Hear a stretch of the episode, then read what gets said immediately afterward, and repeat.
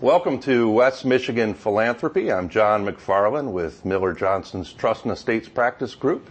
And joining me today are uh, my guest, Jennifer Yelovina, Senior Director of Gift Planning with Western Michigan University, and Brad Kaufmann with uh, the Mary Free Bed Foundation, uh, Director of Plan Giving there.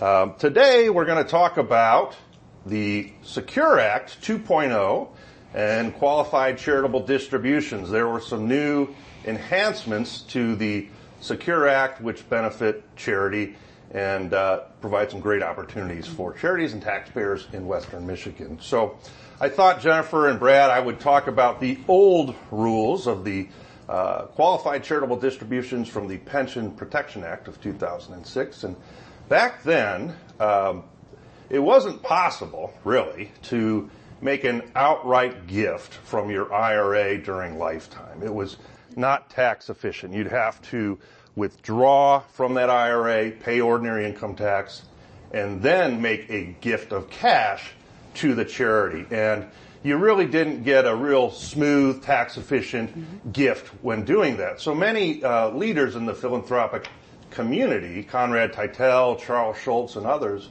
lobbied Congress and sought to have a piece of legislation passed which would allow for direct transfers from IRAs to qualified charities. So in that bill, you, you have to be, in its current law now, uh, 70, and ha- 70 and a half years or older. There is a cap of $100,000 per year for these outright direct transfers to charity. It qualifies for the required minimum distribution, the RMD, which we know your donors and taxpayers really don't like paying that RMD if uh, if they can avoid it. Uh, so another major benefit is that it's not included in taxable income. So um, people who are looking to make a gift from that IRA, and they've estimated there are four trillion dollars, I think, locked up in IRA, IRA assets across the country. Uh, they can use these uh, assets now to make charitable gifts. Uh, tell me a little bit, Jennifer, about how these QCDs have helped uh, Western Michigan University and how you promote and market these yeah. gifts. This is something we really focused on because it is such an opportunity for our donors. So those who are 70 and a half um, have an opportunity to draw down those funds and give to scholarship, experiential learning opportunities, all of the different um, initiatives that we have going on. Um, we are marketing them pretty pretty significantly and trying to educate our donors who are over 70 and a half that this is an opportunity. So we're doing some direct mail. We're um, putting out emails, taglines on our signature lines, that kind of thing.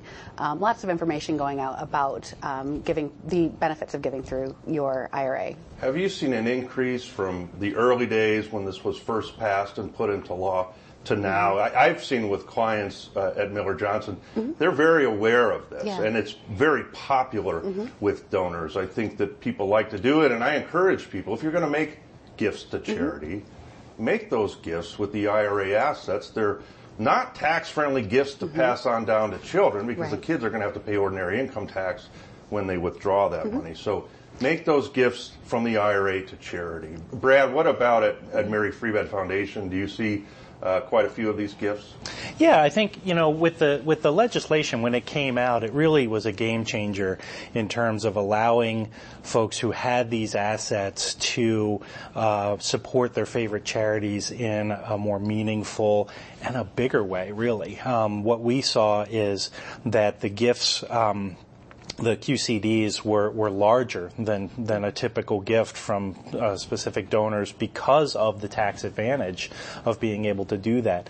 Um, and what it's also allowed them to do is um, have a little bit more uh, involvement in how they want to support certain programs and efforts at Mary Free Bed Rehabilitation Hospital. Like Jennifer said, uh, people could target it to certain things, and that's the same within our hospital too. So if they wanted to specifically target our spinal cord injury program or our stroke rehab uh, program, they could do that with a larger, more meaningful gift because they were giving it from their IRA instead of uh, out of their, you know, discretionary disposable income because it became a, a you know, just a better tax benefit, as you said. They're not, they're, they don't have to pay the, the income tax on it anymore. And so it allowed them to, uh, make those larger gifts. So we saw, um, an uptick in the, um, amount of gifts, um, and an uptick in the, uh, quantity, the, the, uh, the quantity of gifts that we got from different donors. That's tremendous. I, Yeah. I know I've seen clients in the past that will give the $100,000 cap maybe in the tail end of the year, November, December, and then they'll turn around and do another $100,000 in January or February of the following year. So you can have a substantial impact in a short amount of time to help uh, your favorite charities. It's worth noting, and, and I know that you both know this, but for our viewers, I want to make, make it clear only qualified public charities can receive these QCDs, and that, that would not include supporting organizations, private foundations, or donor advised funds. Um, but there are opportunities. I know I've talked with folks uh, uh, for, uh, as you said, Brad, designated gifts or uh, targeted type funds uh, where you can you can uh, certainly uh, establish uh, some some good projects and, and, and programs. One other point I wanted to mention: there's no charitable income tax deduction, so I'm sure you get that with your donors. Well, they'll ask. Well, they don't get it because it's pre-tax money, and they get a benefit not having to pay that ordinary income, but there's no deduction. So I imagine maybe I don't know how you handle maybe an acknowledgement. I know some charities will have an acknowledgement, but not a receipt for Yeah. a donation. So that's important. The acknowledgments are pretty specific to, mm-hmm. to that type of gift, and so we make sure that the language that's required is included in the acknowledgement So they piece. have mm-hmm. that. So President Biden signed the Secure Act 2.0. It was mm-hmm. signed by President Biden on December 29th of 2022. And included in that, which surprised me and I think others in the uh, plan giving community, there was a provision which allowed for QCD transfers to fund what we know in the industry as split uh, interest vehicles. In the statute, they call them split interest entities. But now you can take the cap is fifty thousand dollars, not one hundred thousand dollars, but fifty thousand dollars, and fund a charitable gift annuity, a charitable remainder unitrust, or a charitable remainder annuity trust. I think your donors are probably familiar with those terms, but they're all what we call life income gifts. The the donor makes a gift uh, to a charitable gift annuity, a charitable remainder trust, and they receive an income, uh, life income payment back with the remainder passing to charity. So there's another enhanced opportunity through this legislation for these QCD gifts. Um, it's important to note only the taxpayer and the taxpayer's spouse can be the annuitants or the income beneficiary. So that limits you somewhat uh, when you look at your t- typical CGA or CRUT type scenario where you could name others. There may be some gift tax implications there, but you could name others. Some other points to, to, to, to make clear for our viewers. Um, again, it's the $50,000 cap.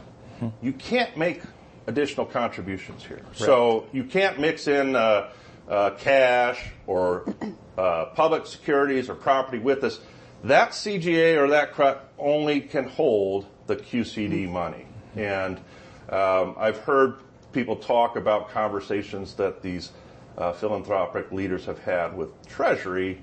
They didn't want to. I know early on they had 400,000 was going to be the amount, Yeah. but they dropped that down because that there's a little bit of an opportunity for deferring the ordinary income with these. And and they thought if you did a $400,000 charitable gift annuity and you only pay ordinary income on the payment, you, you have a little bit of a deferral opportunity. So that's important to note for your donors. Everything coming back is going to be taxed as ordinary income, but it frees them up to have these life income gifts. I would imagine you have maybe some senior donors who have the IRA, which is the largest asset in their portfolio, that need income but want to make the gifts during lifetime. I imagine you have some of that, Jennifer. Yeah, that's the real benefit um, that you can. Those donors who are concerned about the economy or having income, a steady stream of income, this really does provide an opportunity for them to give in a way that works for them as well. Um, I think with regard to the the limit of that fifty thousand dollars, you know, it is a foot in the door for that legislation, and hopefully we'll see an increase as as things move on and, and people start using these types of vehicles to make their to make their gifts. it would be tremendous. I think these these bills are very popular and a lot of good is being done with them. I know there's an inflation index, which which is nice. Um, so both for the $100,000 outright QCD transfer and the $50,000 transfer for these split interest entities, in 2024 they're going to adjust the amount for inflation. So we'll see a little bit of an uptick there and an opportunity. I know with the uh, estate tax exclusion, we saw a tremendous increase up to 12.92 million this year due to the inflation adjustment. So with the inflation we're, we're seeing, we might see uh, some opportunities there for your donors. Um, one thing that I've done with clients, and you may have seen this, is sometimes people will have a gift annuity or a charitable remainder trust, and they'll say, I don't need the income anymore. I'm going to assign my life income interest to the charity. It's important to note that is not permissible under this law. So you can't assign that income stream back to the charity or to any other person. So uh, that was a provision in the statute that we we need to make sure our uh, donors and clients are aware of. Again, it's a there's a five percent minimum. So that's the case for charitable remainder trust anyway, but it's new for the gift annuity. You, I would imagine, Brad, do you use the ACGA rates there, the American We- Council on Gift Annuity rates? We do, and, and actually that's kind of the industry standard for our endowments as well, as uh, there's usually a 5% uh, payout for any endowments that we may hold, whether they be internal or external to our organization on a rolling period of quarters. Um, they take the average, they look at the value of the, of the corpus of the endowment, and then the 5% will go to the program. So it's kind of across the board, that 5% number, and um, I think, you know, it's it's you know as as Jennifer said, um, it's really about providing another opportunity for these, um, you know, uh, senior donors to uh, utilize uh, this asset that they have um, in a more creative and a different way to support their favorite charity. It's really that that concept of seeing your gift while you're living is very important. I know my clients are very moved when they set up these plan gifts that that's Yeah. a big part of it. They can see their legacy and see their gifts uh, come into fruition, and uh, this is just another chance for more of your donor base to use those IRA assets for Yeah. Well, and we have too, as I know Western Michigan University does as well. We have a, uh, our 1891 Legacy Society, which is uh, just a group of, of folks who have remembered us uh, and included Mary Free Bed in their estate plan. So there's additional benefits and um, communication opportunities that we utilize through that society to keep those donors informed, give them some opportunities, in our case, to speak with our leadership, our, our clinical uh, professionals, um, which is what I think they love. They love to hear about what's going on and what's new at the hospital. So. Some interesting uh, with the two life gift annuity and those ACGA rates. I I know that sometimes when working with clients, maybe one spouse is significantly older than the other. So those rates, the higher the age of the annuitant, the higher the payout. So some of the younger ages may be below five percent. I haven't looked at those rates in some time, but if it goes below, that's something that charities and taxpayers need to be aware of. That you have to have that five percent. So maybe there might be a time when you have to try to negotiate with the charity to get up to the 5% to qualify for that QCD Sure. transfer.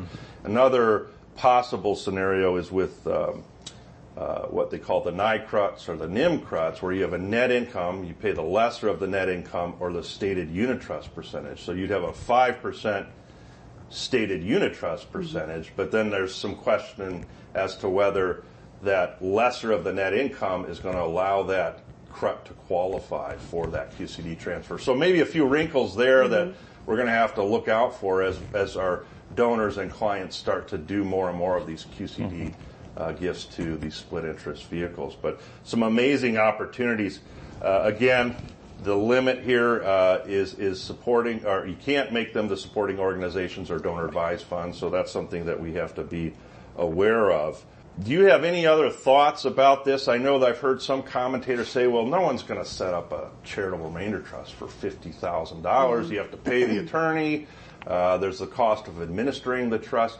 So a lot of commentators I've heard have said this is going to be a real opportunity for gift annuities because you have a simple contract a quick $50,000 transfer in, and you're going to have a lot of gift annuities written by charities. Yeah. Do your organizations issue gift annuities, or do you work with a third party for doing doing those uh, programs? Yeah, we work with um, State Street Global Advisors to manage our gift annuity program. Um, we have a small pool right now, but we do we we are anticipating a bigger um, a bigger display of interest in those gifts. So we've we're talking to our donors. We're training our team on the nuances that are involved with setting these up. To your point about, you know, the benefit can be for the donor or the spouse and the different age group, that type of thing. So.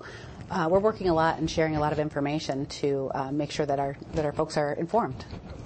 And Brad, uh, do you issue, do you have uh, a charitable gift annuity program at Mary Free We do not currently, but that is something that we're going to look into now because of this law, mm-hmm. I think, or the update to this law.